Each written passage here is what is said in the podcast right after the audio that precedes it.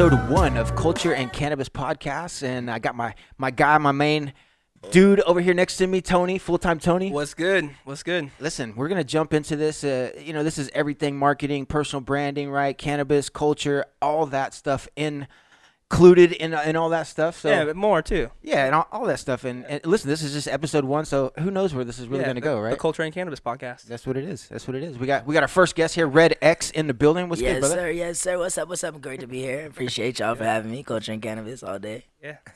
What's going on, brother? How we doing? Man, just living life. I just literally just woke up recovering from last night. Bro, I had, feel like I had so many edibles. Like, just like you know the thing is like you eat edibles and like you just eat them and like we have now so many great chefs. So like them shits don't taste bad. So Mm-hmm. I was just eating and then later on I'm like, damn, I'm high. Hold up, like. But it was great. It was a great time. So. What What happened last night? Um, Culture and Cannabis, I got to perform. Um, we had a fashion show. Bro, so it was it was just dope. It was Fucking uh, wild. It was it was a dope ass night. It was a dope ass night. Shout out to everybody that came out, man. That's awesome. That's what it is. Yeah, downtown first Friday, right? We had about 600 attendees, right? About 45 vendors. Yeah. Fashion show. I think like three bands, couple DJs. Ooh, bro, that shit Uh, what, the Pot Brothers at Law was there, right? Yeah, uh, Those guys. Stoner Rob, right? We, we learned the script, right? What to do when you get pulled over, right? I know that script very well now. Damn, I missed out. Yeah, I, I ain't hear the script. Yeah, you, you didn't hear the script. Essentially, essentially, it's just shut the fuck up. facts. the, the Right. cops talk to you just to be quiet. Facts. That's Yeah. a good. That's a good thing. the I, Pot I need Brothers to learn law. that lesson. Well, listen, man. eh, So, you know, re- regarding you know the culture and cannabis, I I think you performed there with us uh, like three or four times. Yeah, man. I remember when um when y'all first started, like came to the city and I seen a flyer and I was like, yeah, I gotta get in on that. I gotta perform. I gotta figure that out. So, um, as soon as I met you, uh, we like that happened. I was like, hell yeah. How did that happen? Somebody somebody connected us, Yeah, right? Like, Bro- um, shout outs to Brooksy. Brooksy. yeah, Brooksy at, at uh Baked Goods or Candy Grills. He he linked us up, bro. He bro, he's the first one. He gave me one of those grills like immediately. He was like, yo, you gotta check this out, and gave it to me, and I was in my mouth. He's like, yeah, that's infused, 100 milligrams. I was like, bro, I got a rap. Like, everybody's trying to get me high. Bro. I got a rap. Yeah, we're, we're talking about Brooksy, right? He, you Yeah. know, he, he's the, the Canna Chef Union, right? Yes, He- sir. He, he, he sports the gold grills. Yes, sir. Uh, and that's then a, he, that's a cool dude. I've never actually met him in person, but I've seen him all over. Bro, you gotta have a, that's what it's like. That's him. Like he's such a character, such a Yeah. smiling. Like, Yeah. let's get it done. Just Yeah. get straight. He's, he's such a hustler too. I can feel his energy through Instagram. Uh, Yeah. Facts. That's Yeah. that. That's that type of energy. and that, that's what I love about the cannabis industry as a whole, and and going through this experience of, of the culture and cannabis event is just just so many people really trying to like you know get to that next level. yeah. You know, they're hustling, right? There's they're, they're- you know they're startups, they got their brands, right? And Facts. Yo. and Um, everybody, everybody love weed, yo. So it's dope. Like Exactly. everybody, everybody really like supports each other in the can- cannabis industry. Everybody's no, no weird and all. So it's like everybody wants to get it. Everybody wants to have fun. Just smoke some weed. So yeah, and it's like we have all walks of life over there, right? Literally Like- like- everybody, bro. Like that's that's why I love performing because like then when you do other shows, it'd be different type of people. It would be the same type of people, but with, the, with that show, Culture and Cannabis is everybody because Mm-hmm. everybody enjoy weed. Right, right. I mean, it is. It, it's, it's international, right? It's a, it's a melting pot, right? Yeah, It is. That's I the great part about weed. Yeah, I mean, we had. I mean, I think we had. I mean, no disrespect, but like little old ladies in wheelchairs. We had we had we had old guys with, Yo, with yeah. walkers in the building. You know, and then we had young kids, and you know, Every- every pops color across the board was in the in the building. It's a beautiful thing, you know. Yeah, Uh, weed will end racism, bro. Right, If I mean- everyone started Weed. smoking weed, it would be it would be over. Yeah, I agree with that. Yeah, there'd be no racism, no none of that. Yeah. For everybody just high. Yeah, wh- everyone would be cool with each other. what, what is it about cannabis that does that, right? What what is it that has that You know, effect? You know? They got that. That's what Katt Williams said. We got that chemical in it called "fuck it," and it just, it just once you smoke that shit, like you like, man, fuck everything. They, they, they finna turn the lights off. On shit, I got some candles. I've been waiting to light, like, shit, you know, just be ready to go. Like that's that's the favorite thing about it. Like that's so lately I've been traveling a whole lot, right? Mhm. And I be high as hell when I'm traveling. And the reason I be high as hell is because as long as I have my vape pen, right? Because if I'm high and I got my headphones, I'm in my whole own world. Don't matter where I'm at, you know. Like I could be in a thousand people room and I'm by myself. So that shit is beautiful. That's awesome. yeah, that is good. Yeah, I think I saw on your Instagram you were in Miami recently. bro. Yeah, I was. Um, I went for Art Basel Mhm. or Art Basel. I don't know how you say that. You know, I'm not famous, but um, I went and um, that shit was beautiful. First, there was like so much art, so much culture in Miami, but um, a lot of cities like you never know how they're gonna react when I come out there because I just come out there to play buckets. Like they they gonna hate me or they gonna love me. Miami showed me mad love. I played in Miami for two days. I um I didn't even have a place to stay, bro. I just went to Miami because tickets were. I saw you know I'd be flying Spirit and like if you wake up, Spirit might have a ninety percent off sale. Like Right. so, I think Spirit had like a seventy something percent off sale, and they wasn't letting me play out here. So I was like, man, I'm just go to Miami. I went to Miami, bro. I made a thousand dollars in two days. I, I was like, life is good, bro. I was like, so I like, uh, shout outs to Miami. So Shout out to Spirit too, right? Yeah, shout out to Spirit, They used too. to have that nine nine ninety nine club. Y'all remember that the nine dollar club? Bro, I've gone everywhere and some more on Spirit. Like everybody be talking shit, but I smoke weed. So I don't know the flight. So I, mean, I, I wake up and I'm there. Like, Yeah. Well, let's dive into this a little bit. So, like, uh, you know, you, you keep mentioning that you, you know you play on buckets and whatever. Yeah. What, what is that? What are you What yeah, are you doing? man. Okay, so I'm a rapper, of course, but um, the only job I've ever had is I'm a full time street performer. So I uh, I drum I'm on on buckets, like five gallon buckets. Came up as a bucket drummer. Um, I'm second generation. Like my pops used to bucket drum in the subways in New York. Um, so that's like an art that either you pick it up and you love it or hate it. Like no one can force that shit on you or nothing. But when I picked it up, I was 12. Like he, he taught me when I was little. Uh, then I moved. I'm from Vegas, so I moved out here. I never really drummed this shit. And then when I got to like, I want to say yeah, 12. I remember complaining to my mom's. I was like, Mama, I need a mo-" like. I said I was hungry or something. And she said some smart ass like, I'll be like, Mom, I'm hungry. She'd be like, Hi, I'm Melissa. Like, so like I'm like, damn. Like, so I, I want to say I asked my mom for some money or something. And she was like, Well, I don't know what you want me to do. Like, you better find some buckets and hit. And she was playing. But nah, she was dead ass serious. So like the next thing I know, like I'm on the strip, uh, playing, and then I've been out there. I think the first day I made like three hundred dollars. This is you at 12 years old. Yeah, twelve years old. What? What? Imagine that, bro. I went. I went out to play, play for like two, two, three, four hours on the strip, make three hundred dollars. That was the end of anything. You couldn't tell me shit from that point on. I was like, I You're was like, hooked. yeah, bro. Everybody, everybody else was getting jobs and getting like ten dollars an hour, and I was like, bro, if ten people pass me and I get ten dollars, I'm pissed. So like, uh, from that point on, I played up until I played consecutively on the strip all through high school, um, until I turned twenty, and then when I turned twenty, I'm 21 now. Last year, they shut that shit down. They don't want no street performers on the strip.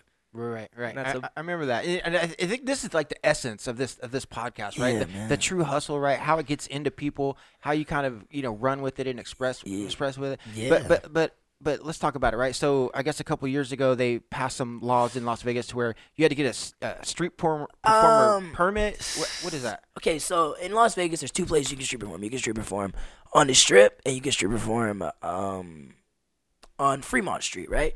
So a lot of people don't know this, but the actual uh, Strip is not a part of the city of Las Vegas, and that's why I put them on blast. Because the first thing I did when I had an issue, like I went to the mayor, like, hey, like they're taking me to jail illegally. Like, is there something we can do about this? And she said, hey, um, because street performing, if for people who don't know, it's covered under our freedom of speech. It's one of our like we can.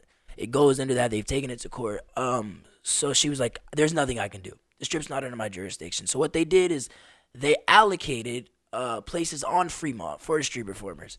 Um, and it's these little like circles, and they have like a bunch of rules you got to follow if you're gonna do it It's literally a circle yeah, on the ground. Yeah, it's you a two foot stand- circle. Okay. You got to stand in it, and it's like uh, they switch you off every two hours. Um, they they'll cut your like it, it's a cool system. It doesn't really work for street performing though because it it puts everybody against each other. It kind of like makes a competition. Now I have to compete with the guy that's right next to me, and um, it doesn't allow you to set your own schedule and the benefits of street performing. Street performing's not supposed to be a dead end job, and that's what they see it as. They see it as like all these cats are. They see it as these dudes making a little bit of money and that's it. Uh, but street performing is supposed to be a platform to take you to bigger and higher places. So we were able to on the strip we were able to pay and people were buying cars and houses and doing bigger things and make investments. But on Fremont, you probably just working to pay off a ticket that they gave you on Fremont. Honestly, like it's it's, it's just it's not a hustle out there. I think they put it in the they kind of put it in the um the same category as like panhandling, right? When it when it's it's, it's nothing. Yeah, like we are not panhandling. panhandlers. Yeah, no, they yeah. they, they do that, and, and and that's something like so you talked about. I was in Miami. Miami used to have a law too, an anti-panhandling law, and um, they ended up that doesn't work out, bro. I'm not a like I'm not a panhandler. We're not. If, if any panhandler you know is making thousand dollars in two days, let me know. Right. Like, I, please, like, Well, I love how you framed it up. You know, it's, it's freedom of expression, right? Yeah, you know, man, and that's, it's, that's, 100%. that's all it is. Like, me, everybody, we're just out there playing our music, and if you rock with us, you give us some money. If you don't, don't like it's. So we're not asking for. We literally wouldn't know. I don't know any performances out there asking for anything. Everybody's just doing what they love, and um, when you get to paid, when you're able to get paid for do what you love, and I think everybody, like everybody, has something they love, and they should be able to get paid for it because when you do, it changes your whole mindset. You don't want to work for nobody else. You don't want to. You realize how valuable your time is, and that shit is dangerous to to, to, to everything they got set up. So. You know how that go. Very dangerous. Yeah, that's dangerous. Like Very dangerous. Yeah, bro. I've been able to make like, uh, it, it took. So I'm I'm just now figuring out about credit cards and all that shit because I've been able to function and get by and get the crib and all that completely off the books because it's street performing. And then when I go somewhere, they're like, "Huh." Well, well, I don't, I don't exist to them. Shit. Right. You, you- you're not part of the the program here, Yeah. right? I, I don't even exist. I didn't. That bro. That's I didn't. I used to like. I used to be mad paranoid. I even used to like. I mean, I smoke mad weed. I used to be mad paranoid. I didn't even want to like. You know, Apple got your little phone and shit. I didn't even want to like put my fingerprint on there until they took me to jail, bro. And then I was like, fuck it. They they got me. they got me. I'm in the system. That's crazy. So, so like when they took you to jail, what was it like uh, trespassing Ah, or bro, what was it for? The last time I got taken in jail, right? So I'm playing buckets on the bridge, and um, doing my thing. Like, beautiful day. It's noon. I just On got the out strip? Yeah, on the strip. So I just got out there. My thing was I play from noon to four, and the police come out at four thirty. So four in, I can make like two, three hundred dollars, and I'm out. Um, it's noon. I set up and I'm playing. I'm not thinking nothing of it. I just started, and there's this like a family. It's like two white guys, kind of a littler guy. and It looks like the kid, and then a, a woman, right? They look like clearly a family. They're walking on the bridge. They're rocking out. They're jamming, and they walk right up to me, right? And they all go in their pockets, like they're they're getting money out. I'm, whatever. I'm literally already thanking them for their money. And the cop, the, the first cop in front of me, pulls out his pockets a badge, puts it in my face, and he's like, "Got your ass." bro. They immediately put me in cuffs. Undercover cops. They put me in cuffs. They um they put me in this paddy wagon. They drove me up and down the strip for six hours. Like me and and uh, there's a kid that sells waters on the strip. He's like 13. Uh, two other cats. They just drive us up and down up and down the strip in the back of this truck, and then they take us to jail, and then they leave us in jail till four in the morning. The whole time I'm in jail, people are like, the, the sergeants, "What are you in here for?" I'm like drumming on the strip. They laugh at me. Um, then when I get out of jail, I either have no charge, they take all the money and everything, but I have no charge, or I have a charge for obstruction of the sidewalk. And then when I go to court, they just throw that shit away. That's crazy. So I'm just like, it's just, it's just a, there. It's like a scare tactic for them. they They don't wanna- want us out. It is for me. It's not. Work. I don't like being in jail. It's not a cool place, and like, Mm-hmm. so I'm like, fuck that. It's not. Nah, so just take it to the next level, like you said. Yeah. I, I- I think like and you know for people that don't know like right so you know the strip right it's just just bunch of tourists and there's all kinds of hustlers down there Yeah. right and you, and you really do have like your your bad hustlers your panhandlers you know the people like peddling porn and stuff like that and then you having like these these water operations No, and, right and that's why. But that's why, like, I be so I take it so to heart because I'm like, bro, he's selling crack right there. Like, Right. you gonna take me to jail for he sell? You see him selling crack. That's how I feel like. Like, there's literally on the strip, you'll, you'll, you'll find signs of like numbers. It'll be like, you need some coke, hit me, and then somebody really selling coke, but. I'm down there playing drug and buckets, and they got a sting operation to get the blake. That's weird. yeah and then they do it like every two or three years they'll be like all right we're gonna go Oh, clean up the oh, strip oh, right? yeah, yeah, they yeah, go yeah. sweep everybody Yeah, I out. heard. I heard. I could be wrong. Um, because I'm not going back out there. I'm fuck that. Um, but I heard that they got they got performers are back out there right now, and that's normally how it goes. In the beginning of the year, people get comfy and they go out, go back out there, and then somewhere around like May, they just go hard and they just get everybody, and then right it's just tickets, bro. And it's like like a three hundred dollar ticket for a street performer. When you take away like, and that's the part I don't get. So they don't want us on the strips, so they they give us Fremont Street. Fremont Street is anybody like money wise. The amount of money that's on the strip is literally like ten times more than what's on Fremont Street. Um, so they want us to everybody on Fremont Street and they want everybody, but nobody's making no money on Fremont Street. And then on top of that, on Fremont, they still come by and like once a month write everybody the same tickets that they would write us on the strip. Um, but now it's the city of Las Vegas. So a lot of the performers out there, they're just working to pay off tickets. They're not even working. Like for them, that's wild to me. That is wild. That's bonkers, bro. I can't stand it. So that's crazy It's almost ridiculous, honestly. yeah, it's weird. Um, It's weird. it's uh, it's just so crazy that you're trying to express an art form and they're just like trying to. Yeah, bro. The like, in- police told me they said, yeah, we know this is wrong, but if you want to do something about it, they said go to the Supreme Court, and they laughed. What what do I look like going to the Supreme Court, bro? I That's mean, it's it's not it's not impossible. It's, you know? That's what I'm starting to think. I just want to rap. Yeah. But Yeah. they want me in the Supreme Court. I mean, if that's where Yeah. it's not even like it's not even about me though, cause like like I'm blessed where I'm, I'm lucky enough to have other talents and, and other things that I pursue and able to take things to the next level. But like I know people that that are out there, like that's their job, that's their hustle. That's I know they people that have lost their crib, they're not paying for stuff because all of a sudden street performing is there's their job and you go take that away from them, like. Man, it's, that's so- bullshit. Yeah, bro, it's it's complete BS. So what's it like in, in the, the subways, right? Like, uh, bro, they so, but it's now, now when I play in the subways, police are the nicest people in New York. They love you. Um, they support you. They and playing like performing in subways, they love that shit. Now, right? But the only reason they're like that is because I'm 20 now. So 20 years ago, 21, 22 years ago, doing going through the same exact shit was my father and um my uncle and them niggas. They went through all this and they would get in a lot of trouble. Um, same thing. Police would come and bother them. They would arrest them. Um, I, I don't want to. I don't know specifics, but I know eventually they went. Same thing on fighting it. And um, in New York, there was a change of office, and the mm-hmm. new person that came in was very supportive of them. However, in Vegas, like I said, the strip is not under the mayor's mm-hmm. jurisdiction. So the mayor, whoever we could have as many changes of office as we want, but the strip is like a private jurisdiction owned by the casinos. That's this huge gray area they don't want to talk about. So I'm like, can I just talk to who's in charge? And they're like, no, you can't. And okay, I thought this was America. So, but you you're so you know looking past the the bullshit. You Yeah, know, you're, man. you're talking about other talents that you had, right? Like what Yeah, what, what are those talents? Um, well, I'm a full time rapper. Really, um, really, I'm like, I'm a, I'm a great drummer. I'm an amazing drummer, but like, I'm a rapper. Like, I rap my ass off. Um, always have before I started drumming and everything. So I rap, I sing, I act. I'm just a full time entertainer, man. Um, just love to have fun and make people feel good. And you, just- you think you get that from your dad? yeah, man. I grew up like on. I, I my first memories are just like stages and, and performing and like musicals. Like I just thought that's what like that's what it was. Like that that was that, that was just so cool to me and seeing him uh performing. Like my first some of my first memories of being backstage is at like Lauryn Hill's rehearsals. Damn. Like yeah, bro. And I didn't I didn't know no, I not knowing anything about anything. I just love music. Like so. I just like I couldn't I couldn't escape it if I tried. Like Did you just do me. like anything like that in high school? Like did you, um, so actually I went to LVA. oh nice. Uh, yeah. So I, I even before LVA, I went to. So I actually went to. Las Vegas has great performing arts schools, bro. But I went to um K.O. Knudson in middle school for performing arts. You would think I went for drums, but I actually went for theater, right? I went to LVA for theater as well, um, and musical theater because I wanted to be a rapper. I always knew that. And uh, I figured the art of storytelling, I gotta learn to tell a story, and I gotta learn to perform. yeah. So those schools, that school, like hounded that shit into me for, Mhm.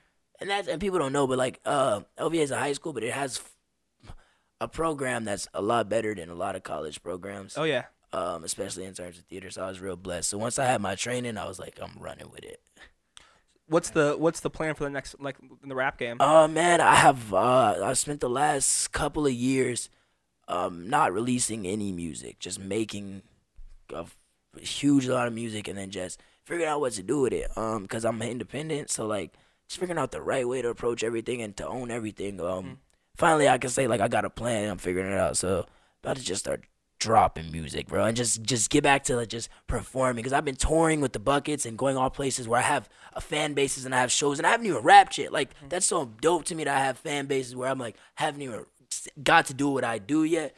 Um, so go back, hit those other places again, rap, but with music. Because people keep asking me, when is the music drop? When's the music drop? And I was real, I'm a perfectionist, so like, had to get that shit right. But Perfect. it's right, yeah. Yeah. It's, How's the how's the community in Vegas like when it comes to like hip hop and Oh, Vegas, like no, again, nobody knows, but Vegas has like the most beautiful art community, like with everything. Um, so but with with hip hop, it's it's such a dope.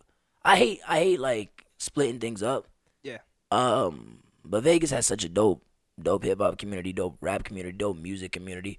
In Vegas, I always say the sound of Vegas is the noir movement. Cause like real Vegas sound is like this unique blend of like live music and and and hip hop and R and B and neo soul and it's a sound that's very unique to Vegas. Like and I only say this because we, me and my homies, we spent the last couple years traveling, just doing music, and everybody's making some dope music all over the country. But when you- there's in the, not, you could take us out the mix. There's something in Vegas where we don't, nobody here sounds like everybody else here. Everybody else somewhere else is moving in a way that's a little more professional, um, because they they kind of know what they're doing. In Vegas. Everybody's just figuring out like we're we're we're laying the groundwork, you know. So everybody's just figuring out, but in terms of talent, in terms of what they're actually creating, the kids out here, what they're making, you're like, whoa, it's it's beautiful. Everybody's normally real supportive. There's you get another like you know Vegas is Vegas. So you get sometimes you get some out of towners that don't really blend or they they try to. I think they would blend, but they try to make it feel like they don't. So they try to create some sort of tension or some opposition. Like I stand out, so make me stand out. Let me extra stand out. But it's all love. So no beef with you with anybody right now. Um, it's a couple track cats trying, but I smoke too much weed to, to have anything but love for everybody, yeah, man. it has that fuck it mentality. Yeah, right? man. I just I got love for everybody. Like if you how I never hate on nobody hustle. If you gonna hate on mine, then I I don't know what to tell you because I got love for you. Any future collabs coming up with any local rap, Um, local hip hoppers? so of course I got uh, there's gonna be a um, album coming out with the noir movement. Um, I try to work with everybody. Like if if there's a local artist in this city, I, I'm gonna put them and I'm gonna big up them and I, I try to work with everybody. Like um. Yeah, man, everybody, everybody from Brittany Rose, Zelly Vibes, to Mike Xavier, uh, Noir. If there's everybody in this city, I would like to work. Did you get to uh, connect with Mike Xavier at the last show, or did Oh yeah, yeah, of course. Yeah, Mike is like, Mike is like uh, one of the OGs out here. So um, always get a chance to chop it up with Mike. Mike actually, so Mike wasn't there last night. Right. But the only reason Mike wasn't there last night because he had a sold out show at Vinyl. Yeah. So that that that was like hell yeah, like that's beautiful. Um, Yeah, he sold out like 750 tickets. yeah, right? like yeah, bro. That's that's beautiful. Like Vegas artists. That's why that's why I'm telling people like five years ago, we weren't able to do this, and Yeah. like people don't understand. I'm like, nah, bro. They they really weren't taking us any types of serious. We would be banging at radio stations' doors, going. They wouldn't give us no concerts, no nothing. Now they got Zelly on the radio. They got Mike selling out. Like it's really a time for Vegas artists, and I, that's why I say in that song, I say Vegas on the rise, and we proving it. Like it's just about everybody showing people what we got going on, and there's a lot of BS everywhere else, but there's some real talent, and I love that. Like I love see talent shining. Yo, dope, just yeah. people being creative. I, I- think there's a lot of uh, the community, you know, the sports teams coming to town. Like it, the, the the town is getting closer. You know what I mean? Like, Oh, hell but like. Mike texted me yesterday morning. You know, the day of his show, he knew I had a show last night, and he's like, "Bro, good luck on your show tonight. I hope you kill it." You know what I mean? I'm like, "Wow, man!" You know? He's just a stand-up Th- guy. Yeah, bro, that's and it's that it's that type of support that we need, yo. Like Mm-hmm. All that other energy is not worth it, but like when you when everybody stands behind their what they make, but what the next person makes though, then everybody eats, and that's that's what it. When you got a situation where everybody can be eat and everybody can be happy, and that's what we got on to right here. Yeah, and I, you know, you can look at. I, I love that you said that too, because you can look at places like Atlanta, for example, right? Dude, so many people. Atlanta's hot, hot, hot, hot. hot, hot, right? And it's just because one person ate, and they were like, "No, look at the homie, and look at the Mm-hmm. homie." And that's Vegas is one of those situations where we've been, and we've been saying this for mad long, like, "Oh, once we kick down the door, we got it. Once we kick down the door, we got it." But I think everybody like got so into working their head, they didn't even realize, yo, the door is wide open right now. Like it's we did it. um, yeah, so it's just like just getting in there and doing what we do, man. And it's really cool to see, you know, being born and raised in Vegas, right? You know, like I, I always tell these guys when I was growing up, I used to tell my, all my family's from back east, from Yeah. New York. And uh, Oh, shit, same, bro. Yeah, so you. my so my mom's from Brooklyn, my dad's from Syracuse. I used to tell people I was from New York because I didn't like want to tell people I was from Vegas because I thought it was embarrassing. Bro, And then once I moved away, I realized like, no, Vegas is fucking bro, awesome. bro. Let me tell you. So like I said, I moved here in Vegas when I was uh, first grade. So I was five years old, right? I carried me being from New York until I graduated high school, right? Graduated high school and moved back to New York.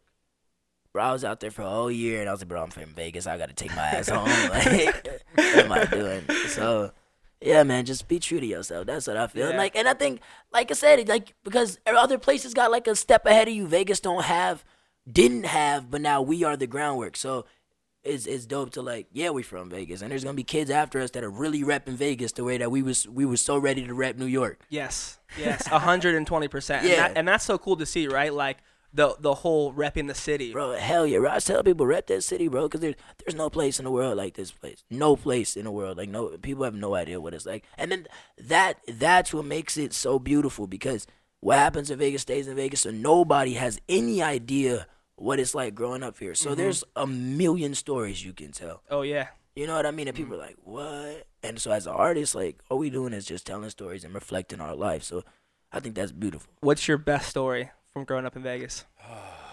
Growing up, You in Vegas- could give a couple if you want to. Man, I We got a- time. I did a lot of bad, bad ish growing up. But, the thing is, Vegas is Vegas is like when you growing up, you know, you had no trouble. You had either cause trouble or make music. Yeah. So I hung out with a lot of people that caused trouble and made music. Um, no, my favorite stories, um, like I said, they didn't used to let us perform anywhere, right?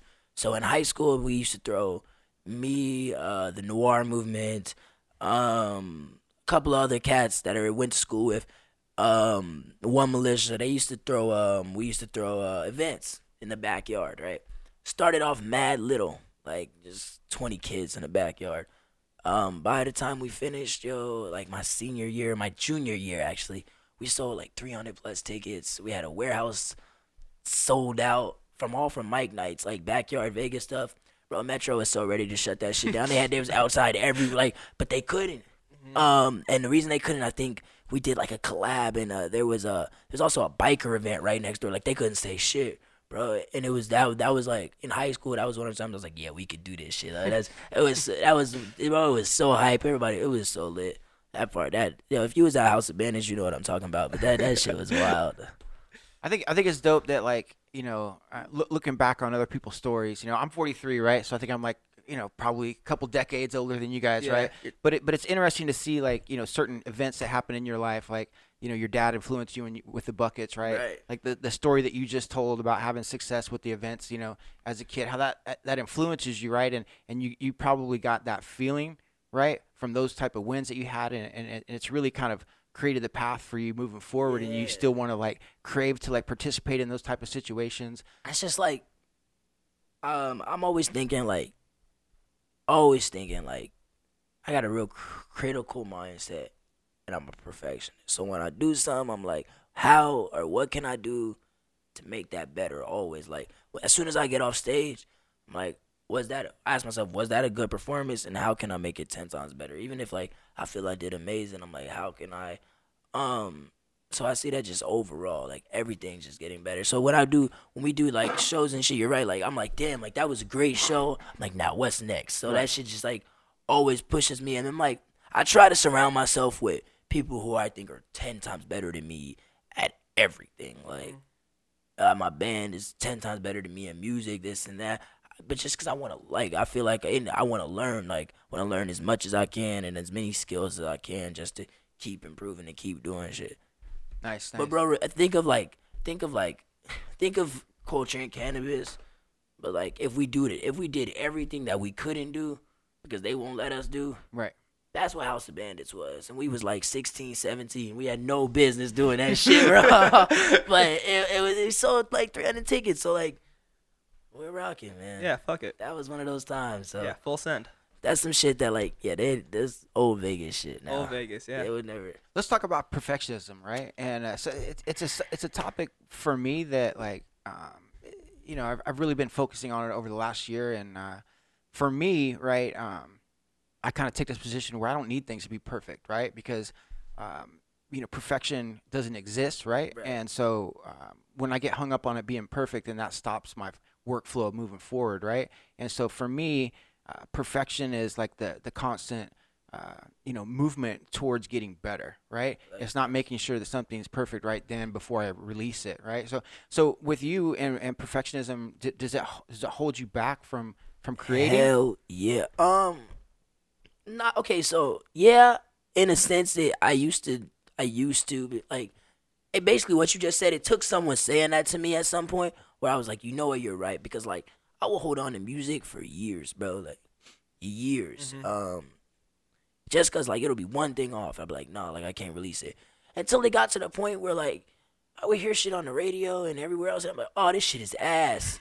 Like all this shit is ass, but I can't say shit because I I haven't I literally haven't released what I'm and I what I'm thinking right because I'm like oh it's not that perfect, but I, even what I'm thinking shit what I made was ten times better than that, but I'm on myself so. I was like, you have I almost have to humble yourself and just be like, you know, it is okay. I'm growing. Like you said, I'm working towards being perfect because nothing is perfect. But I still, I'm still like, especially when it comes to music and perfectionism. I feel like when I hear a song, I hear it. So I have to make that shit exactly how I hear it, or I'm like, man, fuck that shit. Like I don't, even, I won't even like it. I feel like that paralyzes a lot of people, especially oh. artists, right? Like think, and I think about like, uh, you know, Michael Jackson, right? How many unreleased songs did he have that were probably his best hits that we never heard? No, right? Because he just didn't feel that they they were perfect, and Yeah.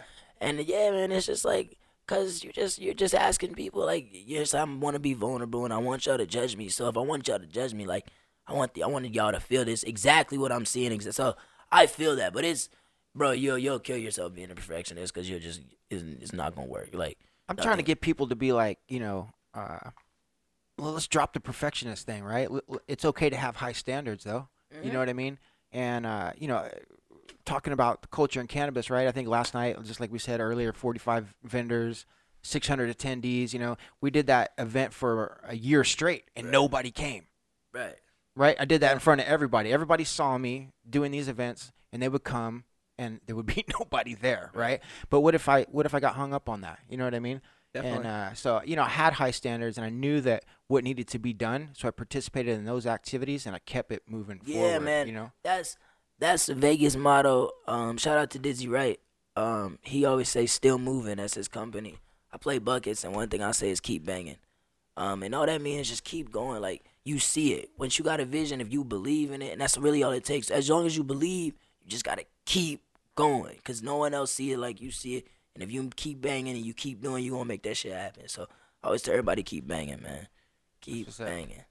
So I, uh, I kind of did a, a little bit of a dive on your Instagram, Oh yeah. and I was checking it out. I saw Uh-oh. that your, your, you know, that your grandfather comments on a couple of your on your posts. Bro, I got the most supportive family. in That's the world. awesome. And I was gonna ask you about that. You know, you know, you obviously you, you come from a family of musicians. Yeah, I think like my pops like kicked the door down because I know he had to deal with a lot of like BS. Like they're like, nah, you're not about to go bang on pots and pans and bang on buckets. But like he won Tony Awards banging on buckets and stuff. So when mm-hmm. they see me banging on buckets, they're like, they went first. At first, they were a little iffy because they're like, he banging on buckets in the strip. But as they see like they see my vision and where it's going, they're they're real supportive. Like my grandpa, my mom's. I got like I really did, bro, the most supportive family like in the world, and that that that keeps me like humbled. It keeps me on track, and to make sure I'm right because I w- I don't know where I'd be without them for real, no, definitely. for real. Family's most important. Hell yeah, yo, hell yeah. Everything like everything I know that comes from my family, like,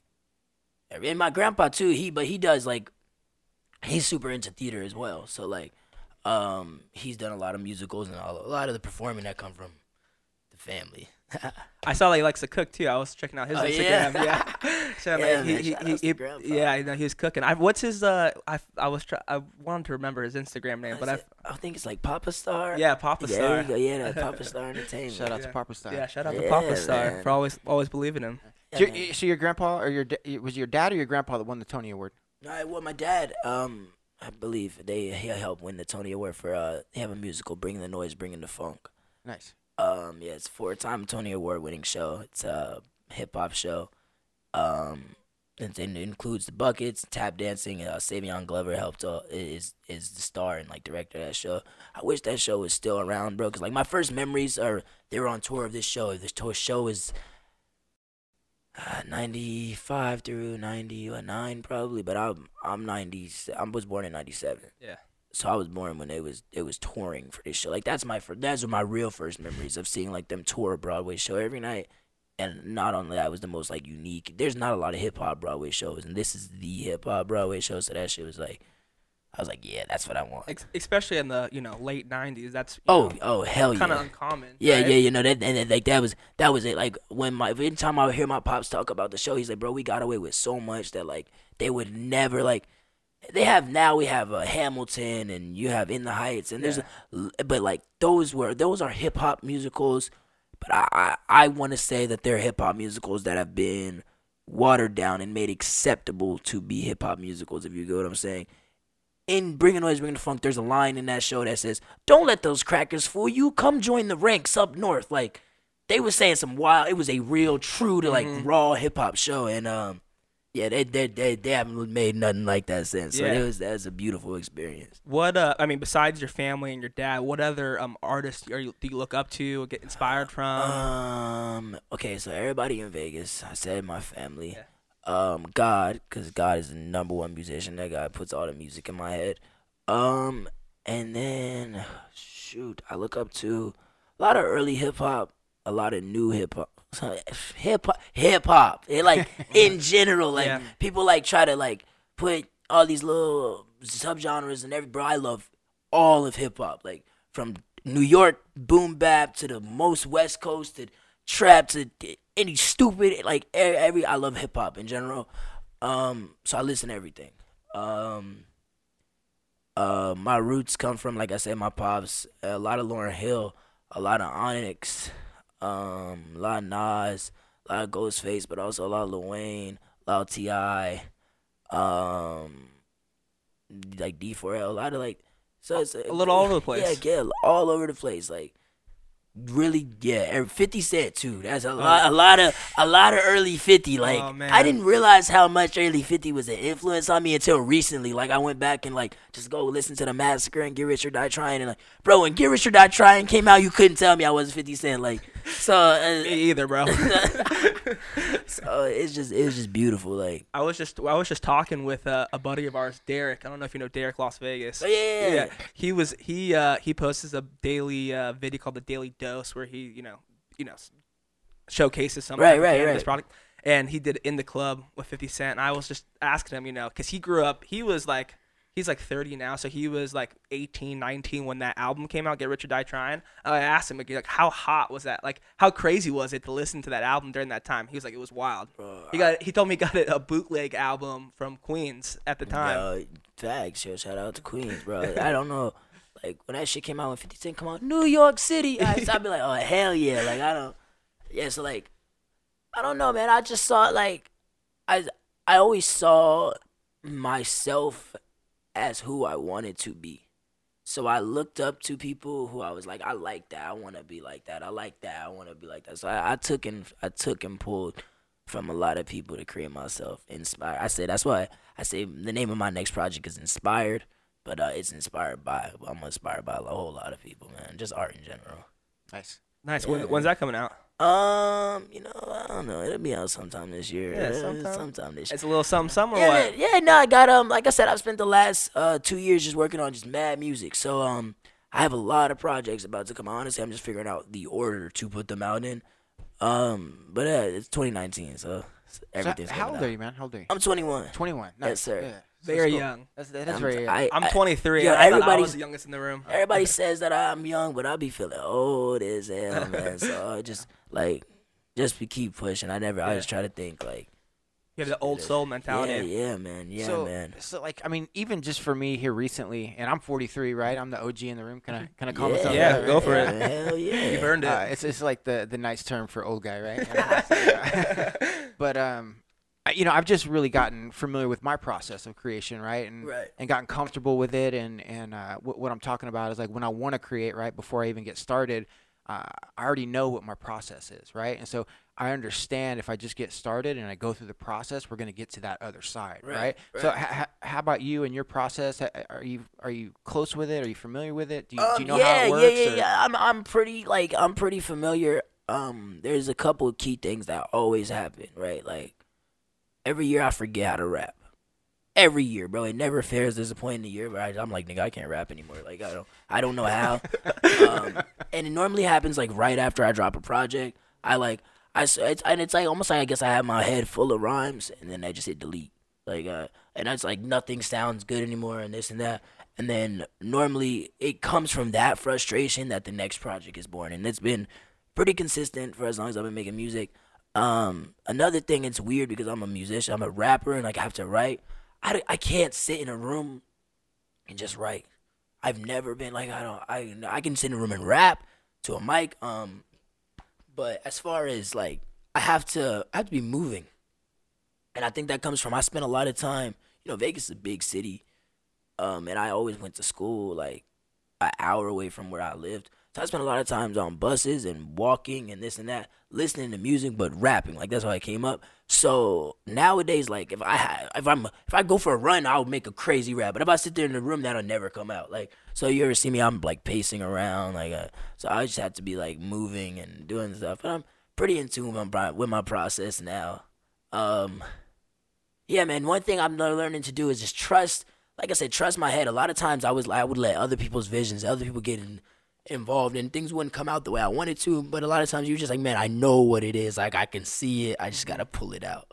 So Right. yeah, yeah. Man. What about you, Tony? You got you got a process? Uh, Uh, you know, I think every day is a it's a new day, so I'm always trying to figure out my creative process. I, you know, I'm not uh, a one man a one man stand, and I don't like have like one thing that I'm really good at. I think I feel I have like a lot of things that I'm like I'm pretty good at, but not like a master at yet. So, um, I spent I- a lot of time on YouTube trying to learn. yeah, and you know, I, I you know, I, I listen to a lot of podcasts, so I'm really trying to figure out what what's what's truly working for me. But I, the biggest thing for me is like like pacing.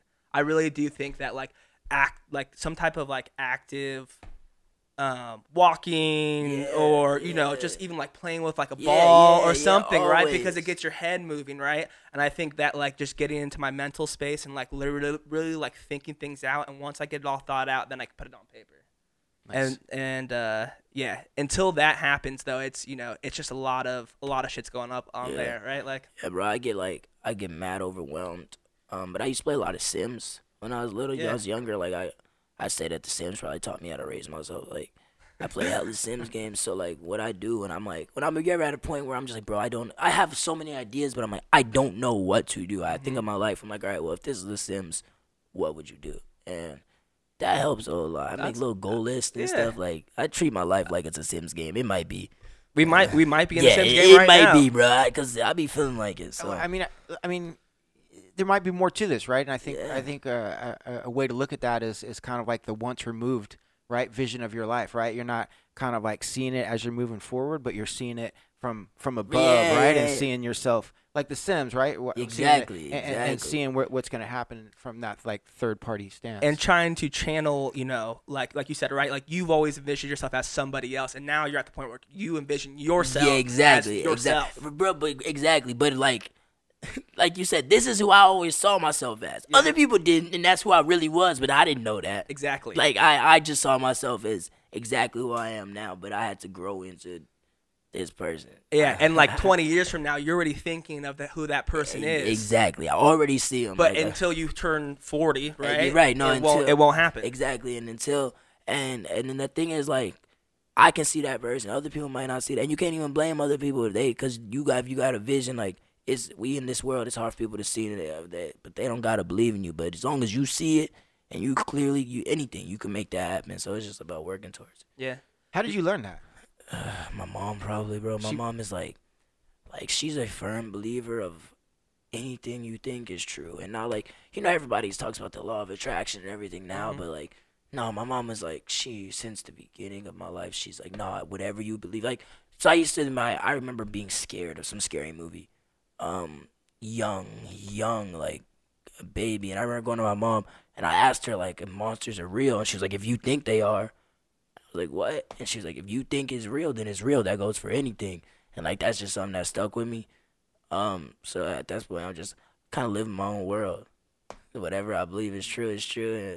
It's not. It's, It's not. real though. Yeah, man. And that and the thing is, by moving like that, once I accepted, because I didn't always move like that, but once like I re remembered that and stuck with it, bro, everything just I'm like, yeah, no, this is true. Bro, I'll go to Fremont and I'll be like, someone's gonna give me hundred dollars today. No, it's true, bro. Somebody just give me hundred dollars, so it happens every time. Yeah. So, Yeah, that thinking positively, right? And you know what's man. so crazy too, and I and I think it happened the same with you. I can just tell that you know you you know these ideas and these like um like the law of attraction stuff before you even knew it was the law of yeah, attraction, right? Right. And I think that you know is uh is something to be said about your personality and you know where how you're raised and Yeah, man, and and my mom's raised me with a lot of love, like just love for everybody, and like I just believe that I think the some uh key to the way the universe works is just love. Like when you when you do things you love and you you spread love, those opportunities and that love is always gonna find its way back to you. And everything you you manifested is.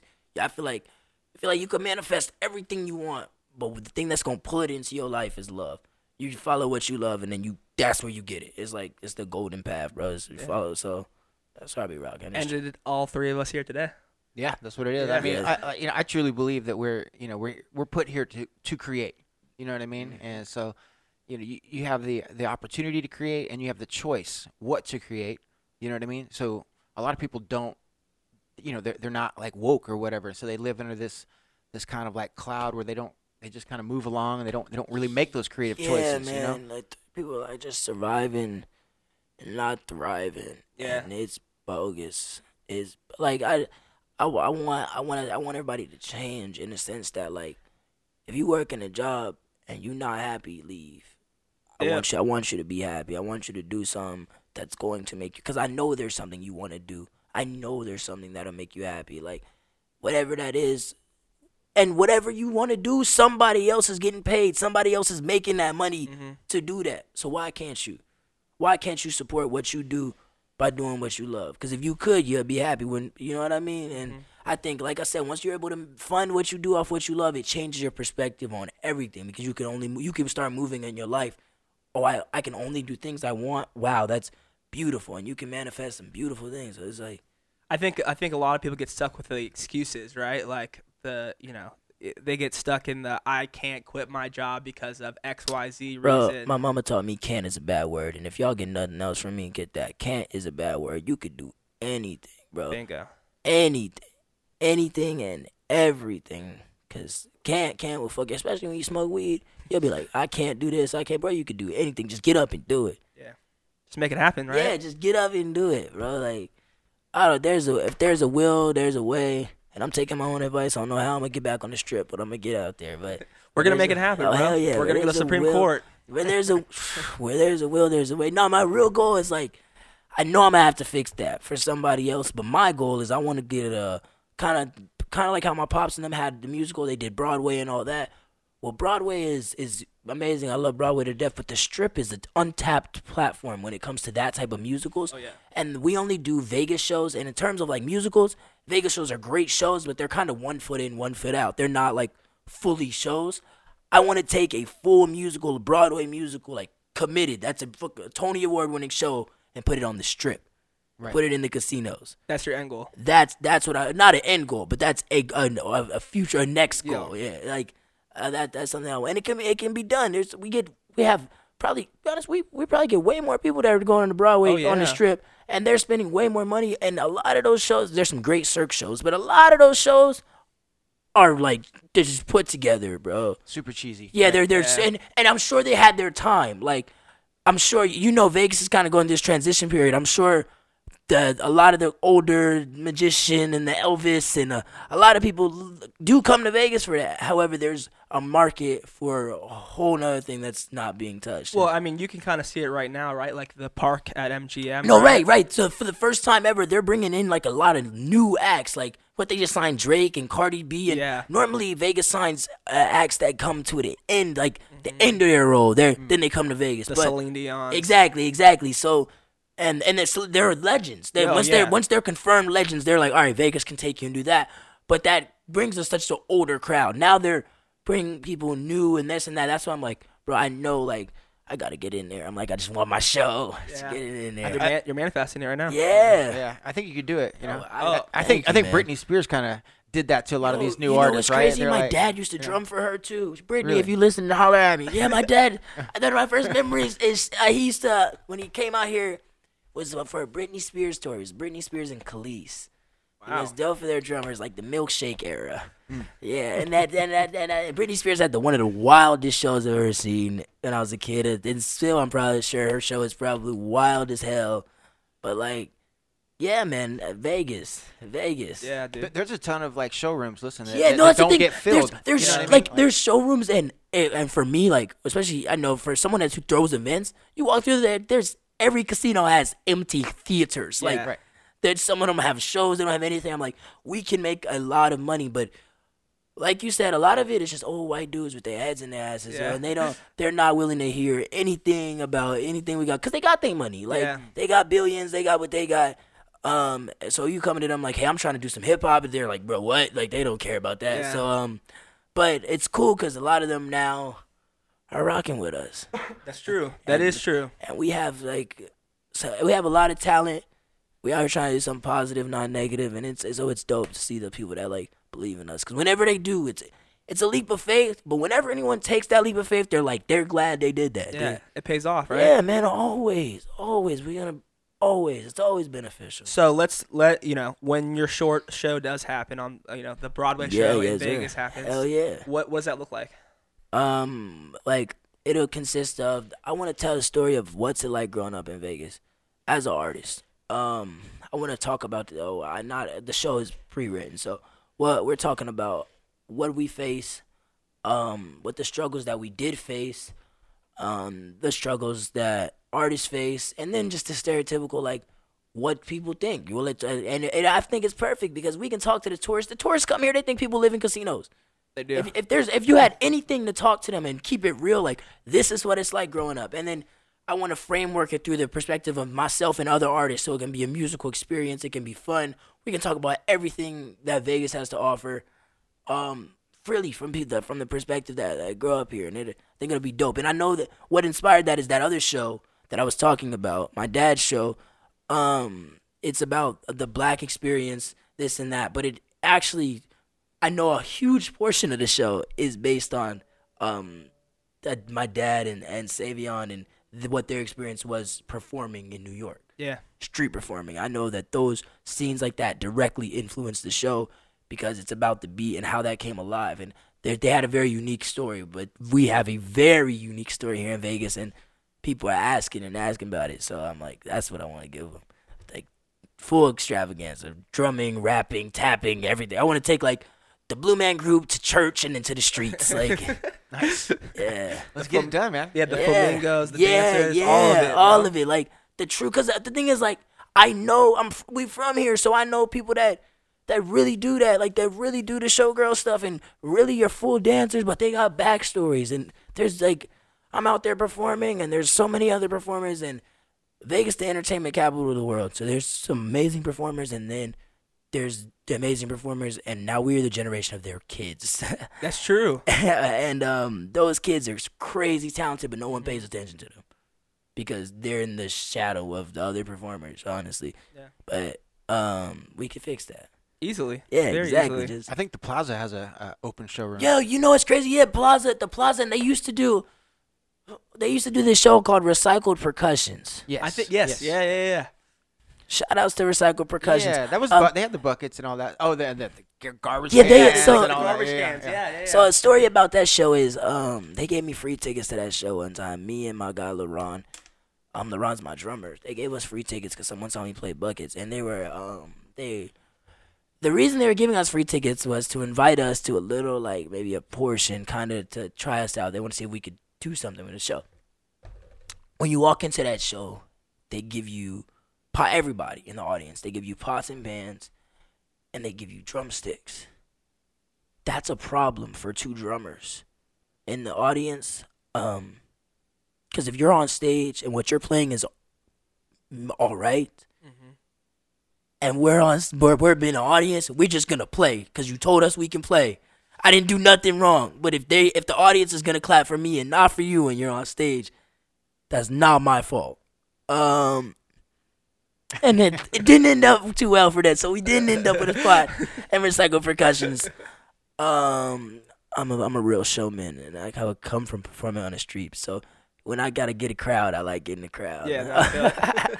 so, but but shout outs to them. So that's dope. But yeah, we could we could do something like that. Honestly, my goal is like I feel like New York, New York would because my show we have a show from New York. Like we play buckets. Like that's like New York culture. I feel like we they would eat it alive. But someone put me in charge of who I gotta talk to. I think I think it's possible. I think we can make this happen like this year. Oh yeah, that's my goal. Like that's that's that's that's my goal. Is just to just make it happen and just go ahead. Cause I got all my music and everything that I want to do, but like I got a whole, I got visions, man. The So mastermind. yes. So, and you, you keep on bringing up your band. You know, um, you know, touch a little bit on them. Shout right? outs to the Noir Movement, the Noir hardest working band in Las Vegas. Yo, Noir, um, all kids. Oh, uh, we're all. I mean, we're grown now. We're 21, and I'm the youngest. But um, we all started in high school. Some of us started. I think uh, some of us they've been playing together since middle school. But we all officially linked up. We launched together in high school, and um, we started with, like just really everybody do we doing shows, and we were the only people at the show. So we all gonna look out for each other and make sure everything else will get people here. And um, bro, we just rocking and like at first, um, now now people are finally taking us seriously in Vegas, and they're people are paying us, bro. But when I tell you, we had to do a bajillion free shows. Like everyone's like, bro, we don't do free shows. Nah, the music festivals, every Brooklyn Bowl, Hard Rock, every bar, every bro. We, then Noir has played with them, and every artist we had to do every backyard, any anything where there was opportunity to perform. Me or Noir, we just we jumped on that, and um. Jeremy is, is the leader of Noir. He's a, he's a, he's a genius for like making sure everybody's there. And the thing was, anything we went to, like, it wasn't our show, but we would make it our show. Yeah. Even when it was an open mic night, you treat everything like it was a full, just a full performance, and, and people gravitated to that, and they they would love it. So when they come home, they leave that, they're just uh, asking about us and that. So um, it so shout outs to Noir. They like I said, they did a sold out show with Mike Xavier at uh Hard Rock last night at Vinyl. Oh, so, nice, yeah. So it's beautiful. So it's beautiful. What's the biggest stage you guys have played on so, thus far? L I B. Life is beautiful. Oh, Uh, damn. if if not, I think I actually saw that on your Instagram. if not life is beautiful, then I Brooklyn Bowl, but I want to say life is beautiful. Um, How was that experience? crazy. No, so they, bro, Noir like they they're so humble, and Noir never they, they don't give a chance to brag. So I'm bragging on them real quick. So they do. Um, we, they play Noir plays with me. They play with Mike, and then they play with Brittany Rose. Right? They don't. They're not too. Originally, they weren't too keen on locals with like anything.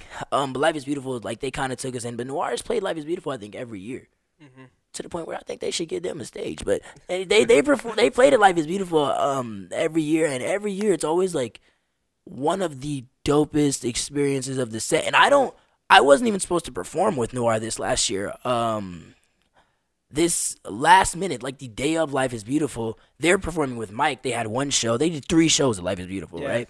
They performed with Mike and did one show on the main stage. It was a beautiful performance, and not just by all our standards. Like out of the whole night, Noir has always something unique and just so beautiful. Um, so they did a show with Mike Xavier. Then they met. They rushed them right after that set. Rushed them to another set. They performed. Then uh, Zappos called us over to do something. They called them, and then they're it's during Life is Beautiful. They're like, "Hey, so can you guys perform?" We're like, "What?" And then I was the one there, and it was like, "Brad, you're just gonna have to do it." So we rocked that out. That's awesome. Yeah, man. So Right so- time, right place. yeah, right time, right. And that's the I have um I got to do a couple years back. I got to do like a little spoken word poem for LIB. So they're they're always super dope over there. Um, but yeah, so I think that was that's that was one of the biggest stages. Now we did a last year and then this year, probably towards the summer, we did it. We self funded a tour. Oh, we went wow. to we went to like New York, Minnesota, a bunch of places in uh, California, and those shows all were like really hype, like really dope. And I didn't really expect like that was our first time being out of the state, like seeing. But we got fans, yo. I was like, what? Like, we got, re- New York was lit. I was like, what? Like, and I'm from New York, so I didn't. I was like, uh, I was. I'm bringing the band back to New York. Uh, I don't know, but yo, I played buckets. Like the band, everybody lit. We loved it. So like, I just have so much faith in what we do. You know? Yeah, oh, you have to. Yeah. That's yeah. the only way to be. Hell yeah. Some beautiful art, man. It's just I just love it. Artists pushing artists. And that's and that's the only way it can go. For sure. Let's talk about cannabis, right? So, Yeah, uh, I mean, uh, how long has that been a part of your life? When's the first time you you smoked uh, cannabis? Damn. That's a good question. Do you remember? Do you remember the Oh that hell. first- No, yes. Um no, the first So my dad, that's what I'm gonna talk about cuz I remember now I, I talk to him now and he's like, "Bro, you got to stop smoking so much weed." But he's from New York. He does he he but the reason he tells me that is because he used to smoke a lot of weed. He used to smoke a lot, like a lot. Because I, I show him shows now that like I study and like I'm like, yo, look at this, this and that. He's like, bro, I don't remember none of that. Like, um, in the TV shows, he's like, bro, I don't remember any of that. I was way too high. So, um, I remember like my first memories of weed. I remember being in the studio with everyone as they were making those old shows. I remember all of that. And I'm not saying I was high, I'm just saying I was always around all of that. And then um I probably started smoking weed um but because I don't sleep. Like I'll be up all night. That's how I started rapping. I rap I I used to rap till like till I sleep. That's like through elementary school and shit. So when I started smoking weed was probably like uh, the beginning of high school, the end of middle school, because I, I don't sleep. And when you go to when you go to performing arts school, bro, you go to school from till you might sometimes you don't leave school till like nine at night, and I gotta had to be up by four to get on the bus, and I don't sleep. That yeah. shit, bro. That I, I don't sleep. That was it. So like when I started smoking weed, I'd be knocked out. Uh, uh, I, but the first time I smoked weed, bro, I felt like Tony Stark. That's the only way I explain that shit. But that's like I turned out Tony Stark when he turned on Jarvis. I was like, oh yeah, this shit is cool. Bro, I wrote so many raps the first time. Nah, man, but that, but I think actually, but the first time I think I got high, I think I took an edible the first time. Oh really? Yeah. Um, you know everyone always talks about edibles don't hit you, right? So was 420. Um, yeah, 420 my sophomore year in in high school and somebody I I just paid because I just started making money playing buckets. Like just started making money, so I had I didn't give a fuck. I had all the homies, and I was like, bro, I'm gonna get. I paid the homie to make us like two big old things of brownies. Um, and it was 420, and it was supposed to be like a whole lot of us, but it was actually 420 on 420, and there was only three people there, like me and two of my homies. And I was like, and basically, you know, everybody flaked. I was like, oh, everybody flaked out on us. Like, fuck them. I don't care. I was like, we just finna. We had a big tray. We are supposed to cut it up into brownies. I like, we just gonna split it into thirds, bro. fuck it. I don't even care. I was like, bro, I was so I to this I I I was high for like three days, bro. I, and all I remember is just sitting in like a jacuzzi, just writing raps for like hours, bro. Doesn't sound too bad. Yeah, but I was so, but I was like, it wasn't, it wasn't. I was just so uh, that that that was like out of everything else. That wasn't the first time I got high, but that felt like the first time I got high. Like it was like whoa. The first time you got really high. Yeah, shit was slow. I felt like I was tripping, like really tripping. Those brownies were good. so like, what's your what's your relationship today with cannabis? I love weed. Um, I love. Uh, lately, I've been actually smoking less. Um, I used to smoke.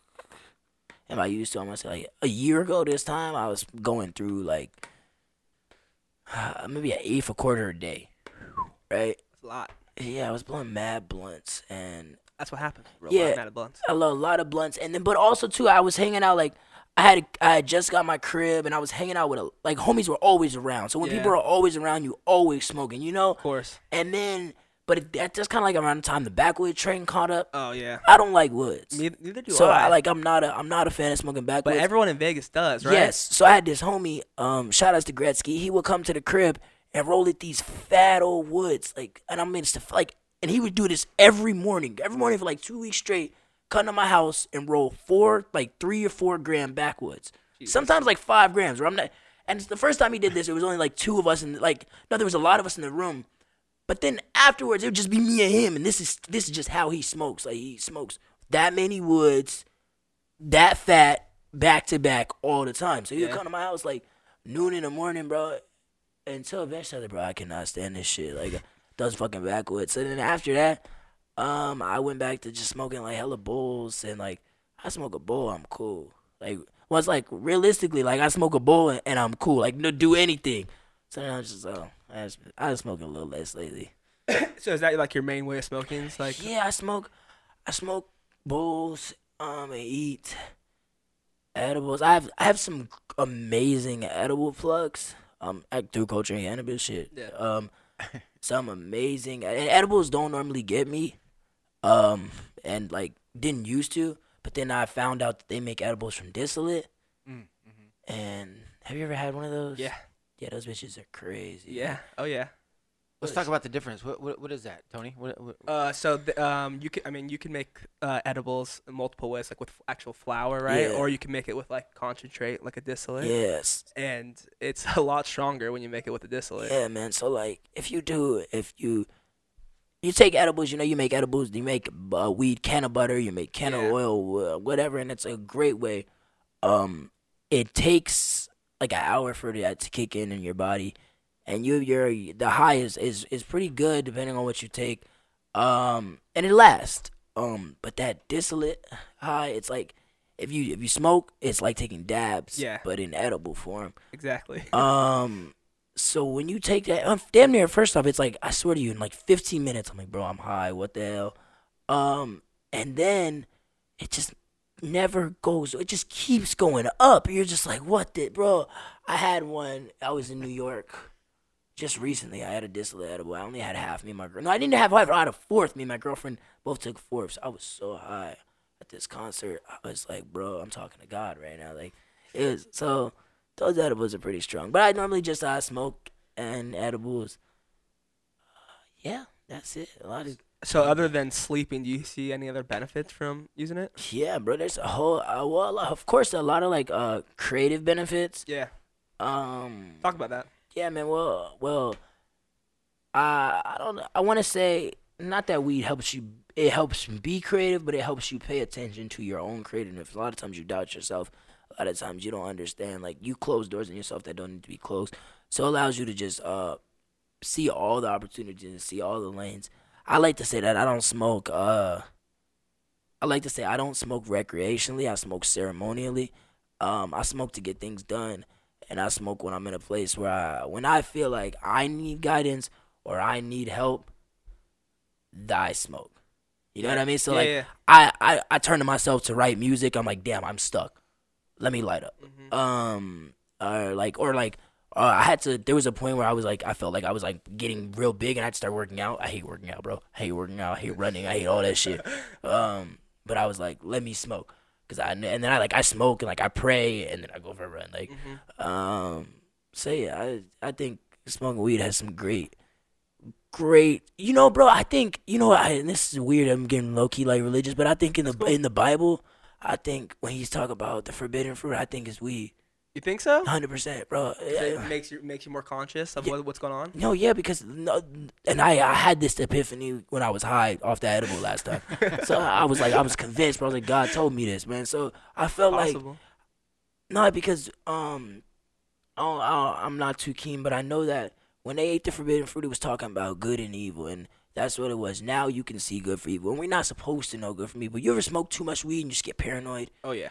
Like real paranoid, but about it could nothing have to do anything right now. But you might be you're paranoid about suddenly I'm aware of everything I've done wrong ever.